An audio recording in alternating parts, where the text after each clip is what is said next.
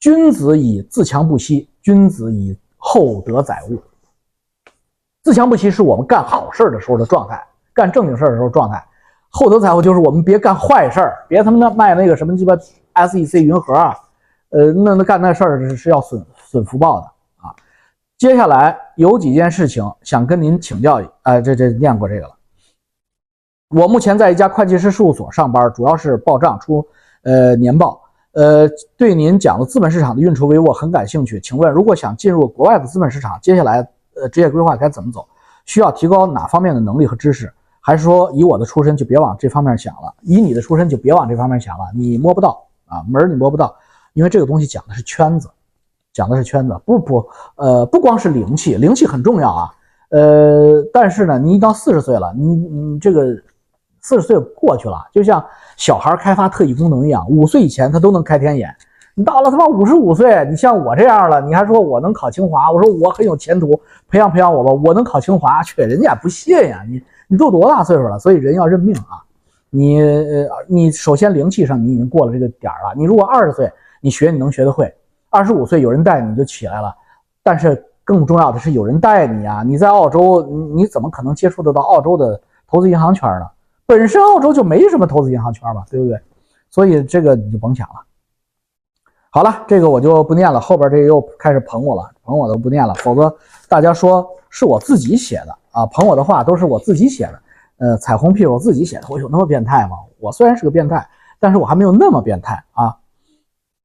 下一个，王总，我是今年三月带领全家移民到加拿大的，今年四十六岁。现在多伦多找到了和国内经历相关的专业工作，哎呀，恭喜啊，真是，呃，太了不起了，能找到跟国内相关的原呃原本行的工作，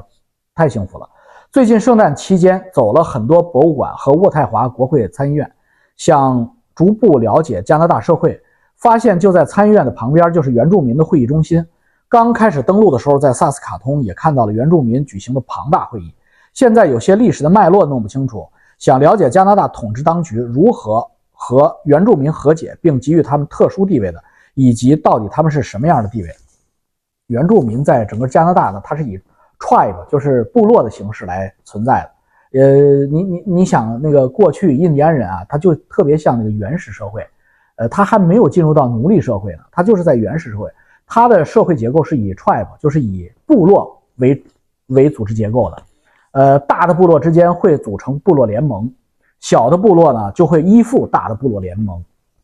整个北美洲并没有分美国、加拿大和墨西哥，而整个北美洲连成一片。呃，他们的文化背景基本上都是一样的。呃，那越往北呢就越落后，因为它呃蛮荒嘛。呃，再到极北呢就是因纽特人，因纽特人的直到后呃后来八九十年代，他们还是以 tribe。以部落的形式、部族的形式存在在呃社会社区里边的，那中部呢，就是美国、加拿大这一带呢，这就相当相当的发达，呃，那他们之间的 tribe 呢，就已经形成了类似于国家的形式，他们形成了几个大的部落联盟，彼此之间常年征战不休，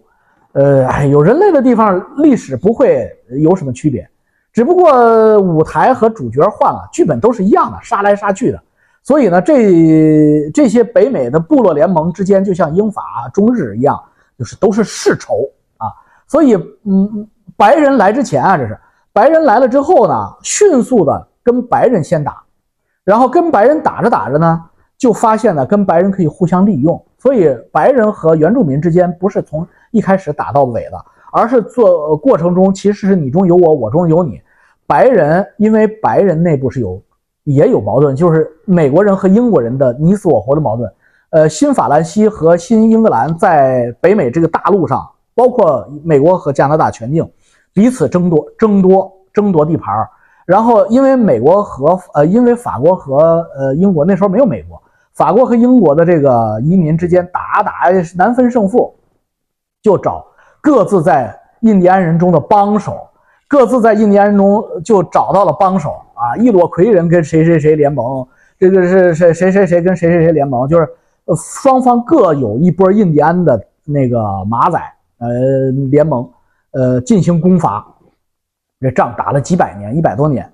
呃，打到最后美国出现，这事儿才告一段落。那加拿大的呃印第安人和英国的这个殖民者一直是非常团结的，在美国出现之前，他们是非常团结的，因为他们还联手跟美国人干。为什么呃英国人联手印第安人和美国人干呢？因为美国人要独立，美国人要独立之后呢，英国人不同意，美国人就跟英国人在大陆上打独立战争。打独立战争，英国人又打不过，一弱势一方一定会找更弱势一方进行老二、老三联合，联合对抗老大。所以呢，呃，加拿大这边的这些英国的爱国者白人，就跟加拿大的印第安人组成强大的联盟，跟美国人对抗。那美国人那边的印第安联盟就很小，很可以忽略不计啊。就华盛顿将军那边的印第安联盟忽略不计，为什么呢？因为华盛顿将军他们跟印第安人。是你死我活的，因为他们美国人要抢人家地盘了，所以美国的印第安人是不能原谅美国白人的。美国的扩张史就是西部征服史，那这些被征服的印印第安人反而跟加拿大白人联手，就是英国白人联手，呃，干美国白人，就这样就很乱啊，这就就是战争史。呃，那加拿大的原住民，呃，客观的说，遭受的这种虐待啊，比美国的，你要知道这段就比美国的原呃印第安人那要舒服多了。美国呢，真的是斩尽杀绝，而加拿大的印第安人呢，从始至终一直保留着比较强的自自主性和自觉性。当然，后来他们也遭受了很多的所谓的虐待，主要虐待呢，就是有点像类似今天呃中国共产党在新疆搞的集中营，就是呃基督教文化要同化他们啊，觉得他们这再这么野蛮下去不好啊，这个对于加拿大的这个呃社会来说呢，是一个。等于是一个负面的负资产，所以呢，就把人家的小孩儿啊都给弄到集中学校、集中营里去了。在这个过程中呢，也做了很多的坏事儿。呃，这个是加拿大印第安部落呃遭受的主要的虐待。而正像我所说的，因为加拿大，你知道这一点之后，你就知道加拿大原住民跟美国原住民相比来说，就是印第安人相比来说呢，加拿大印第安人一直没有遭受像美国那样的残忍的征服过程。所以加拿大印第安人的那个 tribe 之间的那个势力，直到今天是遍布加拿大。他没有像美国那样压得特别小，所以加拿大原住民有大量的土地，直到今天都是大量的土地。呃，你像温哥华市区核心地段都有很多印第安原住民的土地啊，那个土地是归人家印第安原住民的。所以你在那儿买房子的话，那个房子产权不是英国女王的，不是那个 crown 的，所以那边的房子其实是类似中国的，只能租不能买，就是。你买那个房子呢？它是有个几十年的租期租约，到租约到了，你还得跟那个印第安部落去再去续约。这是咱们加拿大原住民和加拿大白人的这样一个漫长的斗争和和解过程。所以，加拿大原住民的那种所谓的讨还公道，主要就是在于，呃，他们在被同化的这个过程中，呃，太野蛮，呃，弄死了他们很多孩子，拆散了他们很多家庭啊。从人道主义角度上来。呃，讨伐这个白人。那作为白人来说呢，因为在加拿大这样一个国家呢，他一旦认识到这个高度文明嘛，所以他一旦认识到这种问题之后，这个白人给印第安人的这种补偿啊，就是给本地人的补偿，就是，哎呀，就是中国就，呃，可能我希望有有朝一日中国人，呃，汉人能够这样补偿和解，呃，新疆人啊，这才是正道。加拿大已经走到前面去了。我就这么跟你讲吧，现在已经补偿到就不能叫印第安人了啊，就 不能叫印第安人了，已经你叫印第安人，你都是在得罪他。其实印第安人这个词呃，并不是什么褒义词呃，贬义词的，那中性的一个名词不行啊，就得叫它 First Nation，就是第一民族。你在加拿大这样讲究普世价值、讲究讲究人人平等的环境下，他居然全国家都在叫他们第一民族。我操！第一民族是什么？就是你妈你排在前面，大哥，你这 first first nation 就就是这样。现在加拿大的印第安人简直就是呃，近最接近于神的存在。就是你你跟谁呃产生矛盾，你最好不要跟原住民产生矛盾，因为你一点希望都没有。所有的法律、所有的社会呃福利全是倾向于他们的。所以这个也造成了不好的地方，就是印第安人就是呃啊说错了，不能叫印第安人。原住民啊，原住民第一民族现在就是懒，就是懒，而且呢，确实不好好学习。你说你不强制他们吧，他们还真的就 就放飞自我。所以，懒和不好好学习的下一个词，大家能想到就是穷嘛，对不对？你自古以来就是授人以鱼，就是鱼竿的鱼，而不是授人以一个鱼的鱼，一条鱼的鱼。因为我授你多少鱼，你都会吃掉的。吃掉之后，你再吃什么？所以，呃，印第安人，呃，第一民族在，呃，世界的这种大型的，呃，大趋势的变化下，高科技的时代下，它渔猎的那种原始的那种生活方式已经不现实了。因为即使他们内部的人口，呃，膨胀之后，也无法支撑啊，自然资源支撑他们的人人口繁衍。你你想，加拿大的鱼和鹿都让他们吃了，呃，也也养不活那么多的呃原住民了。而且原住民现在呢，呃，地球现在呢也没有那么多的鱼和鹿，所以你必须融入到现代文明中。而你融入到现代文明中，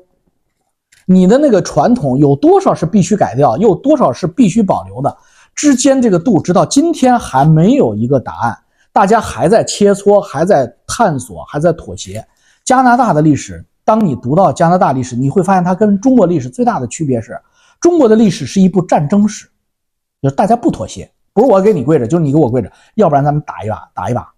然后就哎呀打输那就跪下了，跪过两过两天它涨涨起来，他又打一把。那加拿大的历史虽然不长，但是加拿大历史是一部谈判和妥协史。打仗的时间很短，或者几乎没有，呃，星罗棋布的那几几场战争，而且还都是很久以前的战争了，或者就是世呃世界大战影响他的战争，他去参与呃全球的战争去了，他内部的内战就很少很少。然后内部的矛盾怎么解决？谈，就是坐下来谈。呃，好处是什么呢？好处就是没有你死我活的解不开的死结，这个国家非常的平和，呃，非常的怎么讲呢？效率低。这这就是谈出来的国家的另外的一个呃所谓的劣势，就是效率低。就大家习习习惯了拉了拉锯了，就是拉到这个平衡要失去了，才能达成妥协啊。从教师工会罢工到加拿大的立法，呃，这全都是这个过程，呃，就是一谈就是几十年啊，就是甚至上百年的谈判。呃，加拿大形成十四个省的这个过程中，有些省份和加拿大中央政府之间的这个呃分裂，加入美国还是加入加拿大这个谈判，有的省份是谈了一百年的。所以这个你在中国人的这个维度里边谈你妈个逼谈呀，谈一百年，大军杀过去，呃，就是给给我给我就给我斩了，这是这这是加拿大不这么玩，谈谈谈谈谈谈谈，唯一的一次因为呃。统一或者分裂而发生的内战，就是梅第斯人，呃，曾经打过一次仗啊。梅第斯人那是在一八八几年，梅第斯人想独立，是在红河谷那个地区，就是那个呃牛仔那个地区，红河谷，他们有个几百人、几百人、上千人的军队，就那一支军队就很厉害，因为大家都知道梅第斯人是什么概念，梅第斯人就是那个小那个最快的那种小牛仔，他妈的。那个一个梅迪斯人的战斗力，因为一点不夸张，大概相当于五个白人。呃，如果是华人，哈哈，一个梅迪斯人估计能干掉五十个华人。所以他们有一支两千人的军队就不得了了，太厉害了。这两千人机动性，你想一百多年前那个马队那个枪法，让加拿大呃头疼不已。所以加拿大为此成立了呃叫西部骑警，就是今天的皇家骑警 RCMP。皇家骑警的诞生就是为了镇压梅蒂斯那两千人，打了大概几年的仗啊，这个最后打出来了，没有军队，打出来了一个警察，RCMP 就是打出来了一个武装警察。呃，所以加拿大是这样一个国家，你看到的加拿大呢，呃，是一个很和平的，呃，没有什么死仇的，呃，谈来谈去的，以妥协为最高境界的这么一个国家。还有就是。西方社会为什么愿意接受那么多的难民？因为以前也和德国的本土同事聊过，他们并不反对接纳移民，虽然对于给予移民的特殊地位（括弧比如犯罪的轻罚）略有微词。加拿大接收了很多乌克兰难民，最近宣布接收巴勒斯坦裔加拿大人的亲属。这些我看有些华人发了一些牢骚，但我知道大部分西人应该是支持这些政策的。您是否就他们的文化思想简单介绍一下原因？梁先生，梁武成，你这个问题问得非常好，这几乎是每个中国人都不能理解的，因为中国是一个五浊恶世，是一个互害社会，是一个丛林法则的社会。从丛林法则的体系下出来的人是不能理解为什么一个天堂一样一样的国家去接受五浊恶世的难民的，而且给难民那么好的好处，就是我们是一个纳税人，我们纳的税，你像我每年纳很多的税，纳的税都去支援这个难民了。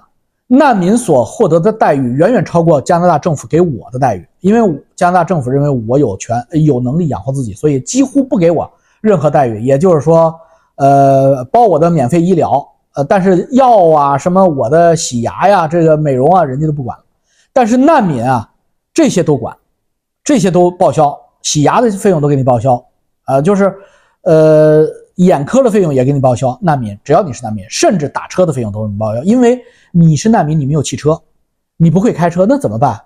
加拿大政府是给钱让你去打车，给你配配好出租车司机公司，每天服务你家的家庭，接送你的孩子上下学。你没车吗？汽车社会必须有车，这就是加拿大政府给难民的待遇。我们开始不理解的时候，总觉得这是在歧视和压榨勤劳者和纳税人，对吧？就是讲勤叫什么罚勤奖懒，不是啊？他的这个思维完全不是这样想的。这个国家从第一天起，每一个人都是难民。这个国家没有不是难民的人。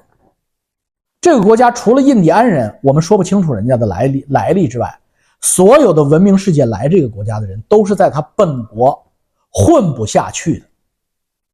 或者混不太好的，要么是宗教迫害难民啊，新教跑过来；要么是国家战争难民，乌克兰人跑过来，奥匈帝国德国人跑过来，中国人跑过来。所以这个国家的所有的继承者，只不过是你先来了五十年、一百年，还是后来了五十年、一百年的。天涯沦落人，而天涯沦落人到了这儿之后，发现了一个道理，就是第一代我们可能还带着我们身上的那些烙印和那些不好的东西，那些不好的东西更像一个孩子从小遭受虐待，他长大了之后他的心理创伤，但是到他的第二代、第三代，在这样一个王道乐土下，大家愉快的生活的时候，第二代和第三代真的会变成加拿大人。跟你的原生家庭完全两个样子，而到了第三代、第四代，他就是一个加拿大人啊，不分颜色，脑子里边全是一样的。而这个时候的加拿大人是真正的高尚的、尊重法律、遵守法律的这样的一个真正的人，真人。所以加拿大政府和加拿大的他的呃主流社会看到了这样的三代人的变化，所以我们愿意。出钱出力，去让第一代人天涯沦落人过来，给他们一个这个好的保护地 shelter，把他们保护起来，给他们充足的时间休养生息，抹平他的疤痕，让他的第二代和第三代有机会成为真正的人，跟所有的人共享王道乐土。王道乐土不是某一个种族或者某一群人的专属特权。而是全世界所有的人都有权利得到的东西，他们没有得到，是上帝对他们的不公。而我们要让上帝荣耀，要在这个地球的这个这个角落维持这个公义，让那个角落地球人没有办法得到公正的，在这儿有机会得到公正。当然，在这个过程中会有鱼龙混杂的问题，会有打开窗户放进苍蝇的问题，比如说。呃，难民里边就有一个王八蛋祸害了我们中国的华裔小女孩申小雨。但是大家要注意，那个毕竟是少数，甚至是极少数、极少数。你不能因为那么一两个人就把整个政策都毁灭、都改变。那么我们要接受的就是这个观点。那么从我身体力行的感受来说，就是我身边有一些伊朗朋友，因为我在做一些呃地块开发呀、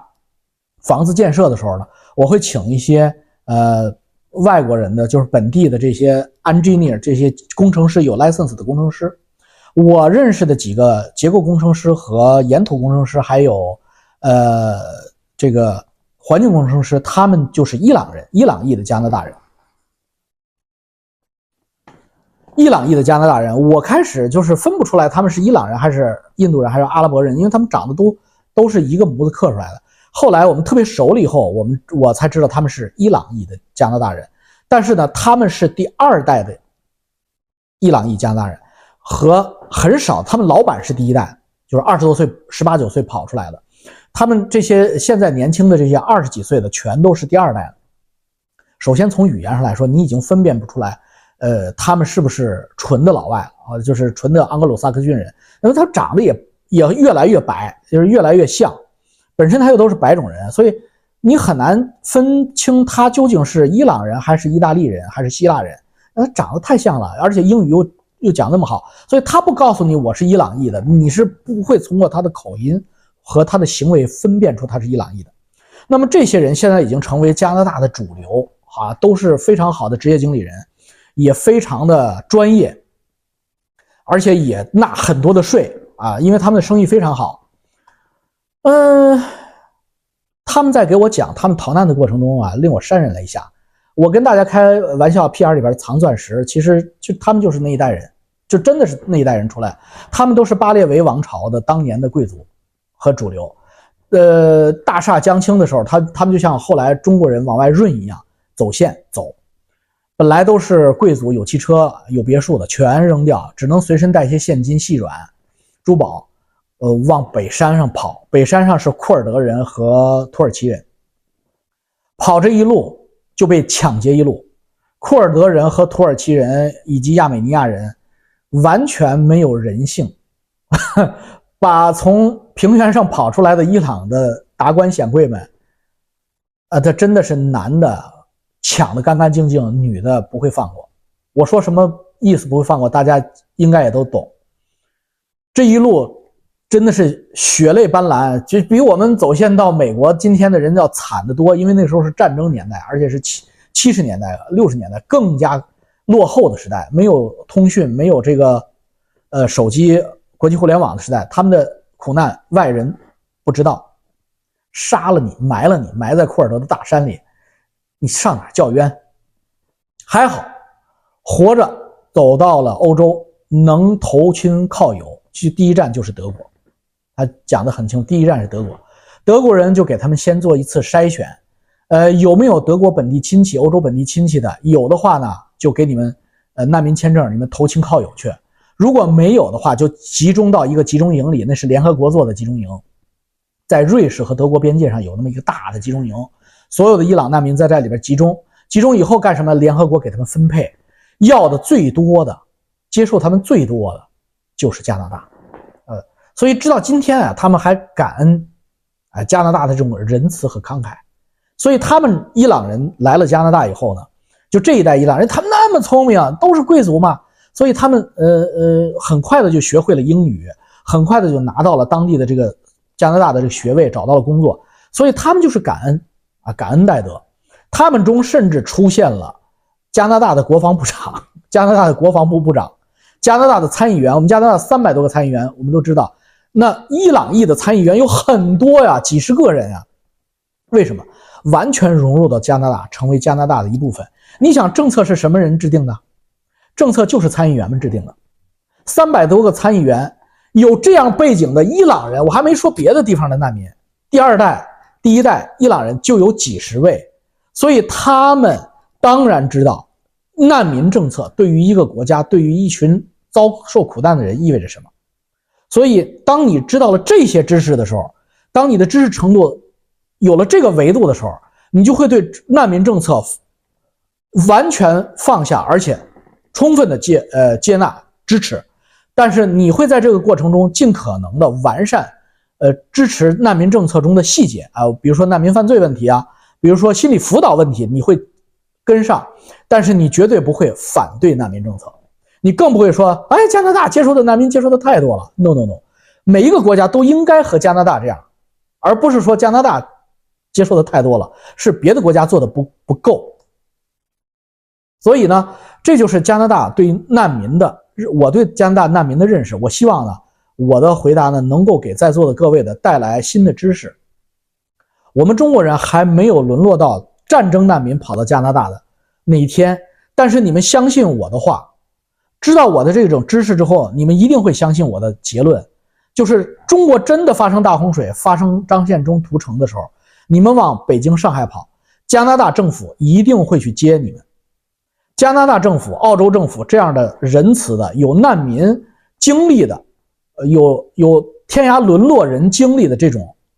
文明国家，西方文明国家一定会推动着联合国率先去接纳来自中国的战争难民。所以我们要维持这个体制，只有这个体制存在，地球才有文明可言。否则的话，那个五浊恶世不是恶透了吗？对不对？所以呢，这就是不要那么排斥难民啊。我们中国，尤其是华裔。你不要排斥难民，你可能都未必有难民第二代融入的好。你别看你牛逼，你是投资移民、技术移民过来，你的后代都不一定有现在的乌克兰难民和叙利亚难民的第二代混得好。所以大家要保持一个谦卑之心啊，不要有什么中国就是中原这中土的这个概念，你屁你就是地球的一个角落，而且是一个 Far East 的远东这样一个边缘的洼地角落。所以我们啊。呃，要要有包容之心啊，这也是我们中国传统文化最根上其实是有这些东西的啊。就是春秋以前，我们是讲包容的啊，只不过后来他妈的越来越黑了、厚了、厚黑了，所以就 这些东西就不讲究了。好了，今天就讲这么多吧，又一个小时了，今天就不再给大家提速了啊，提速了以后大家说呃听的效果不好，让大家嗯嫌慢的就自己提速吧。再见啊，记得点赞。订阅小铃铛不迷路，拜拜。